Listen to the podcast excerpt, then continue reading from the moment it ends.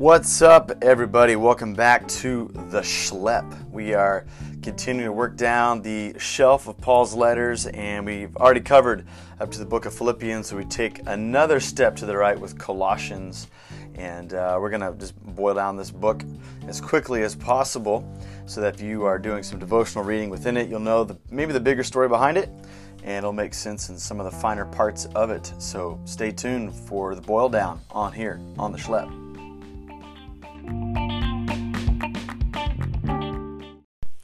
All right, all right, here we are seeking to boil down the book of Colossians, this letter from the Apostle Paul to a New Testament community that he seems to have a fondness for. And uh, to get to the heart of the letter to the Colossian church, the church in Colossae, we need to talk about the city itself. Uh, Colossae was in the triangle trade route in Asia Minor and the Roman Empire. So there's nearby Laodicea, which is a city that's mentioned uh, different times New Testament. Probably it's most famously mentioned in the book of Revelation. And the city of Ephesus, which was a large city. Uh, we've already talked about the city of Ephesus on the podcast where we boiled down Ephesians, uh, but perhaps 100,000 people, influential city. And so that was the epicenter of trade. If you can make it to Ephesus, you know that you've made it. So some of these other little communities like Colossae, Laodicea are like these feeder cities that feed the mega jumbo metropolis of Ephesus. And so, um, we, if we look at some customs, if we look at some activity in these cities, it seems to, in my mind, kind of work like a Major League um, team system where you have like the single A, the double A, the upper double A, the triple A, and then you get to the majors. And so, Colossae seemed to be like a minor club community to Ephesus, the major ball club. So, um, if you wanted to sell something, you would try to cut your teeth in a city like Colossae.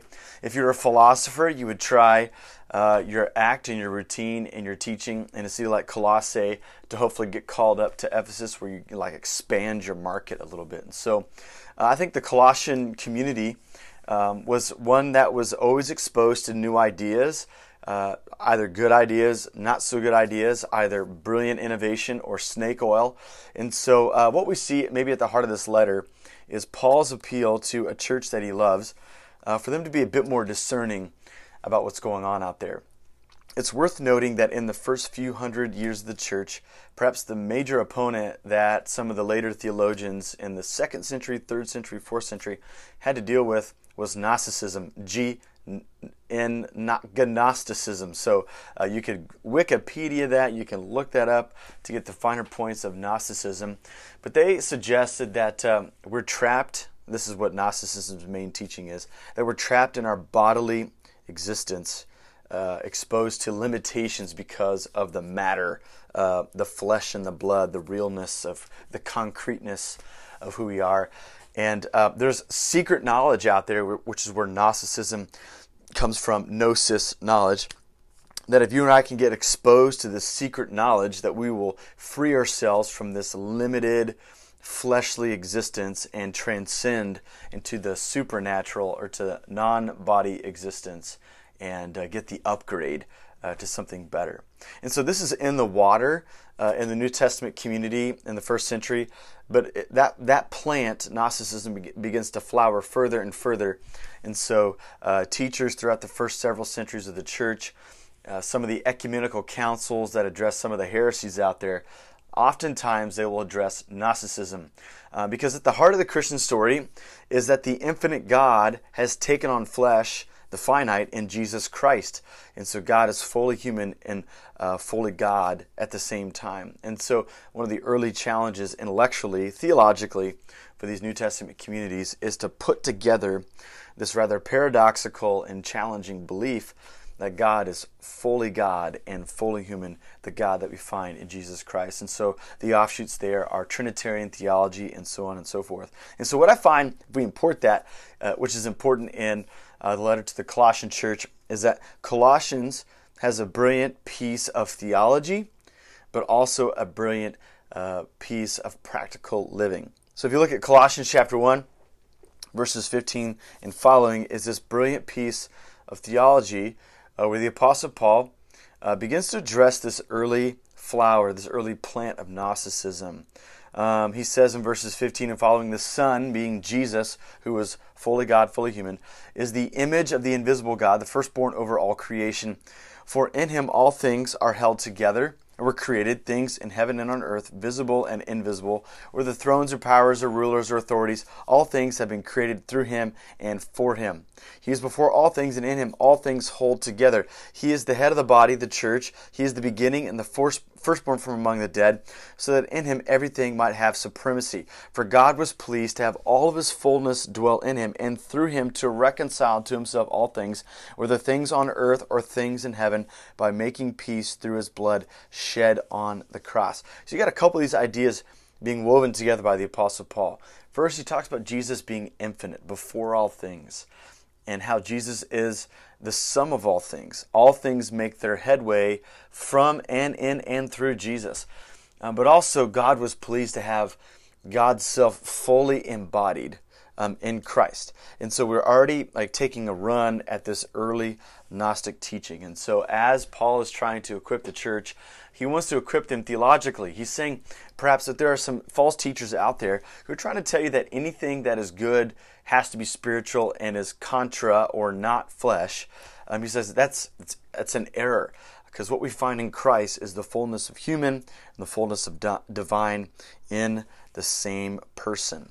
Um, this is what he says towards the end of this passage. He says, Once you were alienated from God and were enemies in your minds because of your evil behavior, but now he has reconciled you by Christ's physical body through death to present you holy in his sight without blemish and free from accusation. If you continue in your faith, established and firm, and do not move from the hope he had held out in the gospel, this is the gospel that you heard, that has been proclaimed to every creature under heaven, and of which I, Paul, have become a servant. So, this is the gospel. It's a scandalous idea that the one God is fully spirit and fully body in Christ and that is the true revelation. There's no other secret knowledge out there being whispered that most of humanity has not heard and only a few elite ones have heard. No, Paul says this is the gospel that has been shared to all of humanity and continues to be shared to all humanity. So here we have a great work of theology. Paul taking a run at one of the uh, desperate theological ideas and things that needed to be embraced for the Colossian community. Uh, because once again, philosophers, other teachers are trying to win people over through this quote unquote new teaching. And Paul's saying, no, this is the one true revelation of God, the one that you've heard, the one that you found your faith in, the one that you find in Jesus Christ. But then on the other hand, uh, Colossians is a great work of practical life. So where uh, Colossians 1 15 and following is a great orthodoxy or right teaching, Colossians 3 1 and following is a great orthopraxy, or the right practice, or the right embodiment, um, which this is common in Paul's letters. He doesn't just provide teaching, but he also provides a so what. So he, uh, at times, will give a great grand idea out there, but he also gives some practical or praxis application to it. And so what you see from Colossians 3 1 through 17 is this great so what. So Paul goes through this great winding road of what it means to believe in Christ. And then in uh, three and following, he gives some to dos about how to uh, deepen one's walk with God, but also how to dwell together in community. Because what you'll find, and this is in similar places like Galatians chapter 5 and Romans chapter 12 and uh, Ephesians chapter 4 and uh, Philippians chapter 4, is that Paul gives a matter of fact, way of living. And so he, he does some uh, certain things here. He says uh, in verse 5 of chapter 3 Put to death, therefore, whatever belongs to your earthly nature sexual immorality, impurity, lust, evil desires, and greed, which is idolatry. Um, he goes on further. Uh, verse 9 Do not lie to each other, since you have taken off your old practices and have put on the new self, which is being renewed in the knowledge of its, the image of its creator. Uh, he says, verse 12, Therefore, as God's chosen people, holy and dearly loved, clothe yourselves with compassion, kindness, humility, gentleness, and patience. Bear with each other and forgive whatever, if you have any grievance that you have against someone, forgive as the Lord for, forgave you. And above all these virtues, put on love, which binds them all together in perfect unity. So, Paul is obsessed not just with the thinking life of the believer and of the community, but also the practice uh, life of the believer and the community. And you'll notice that the majority, if not all these admonitions, all these virtues that Paul puts towards the church, they're things that we do in community. It's not just something that we do in isolation, but we do as we devote ourselves to one another. And so that's the gist of the book of Colossians. Um, let's take a look at uh, a particular person as we close with a passage. Uh, one of the characters of the New Testament is an unsung hero in the life of the church is a guy named Epaphras, and I love him because he's known for his compassion and his prayer life. So if you go to Colossians chapter 4, verse 12, in a very short passage, we'll conclude with this. Epaphras, who is one of you and a servant of Christ Jesus, sends greetings. He is always wrestling in prayer for you, that you may stand firm in all the will of God, mature and fully assured. Uh, what an what a brilliant way to be described as a believer. Someone who sends greetings.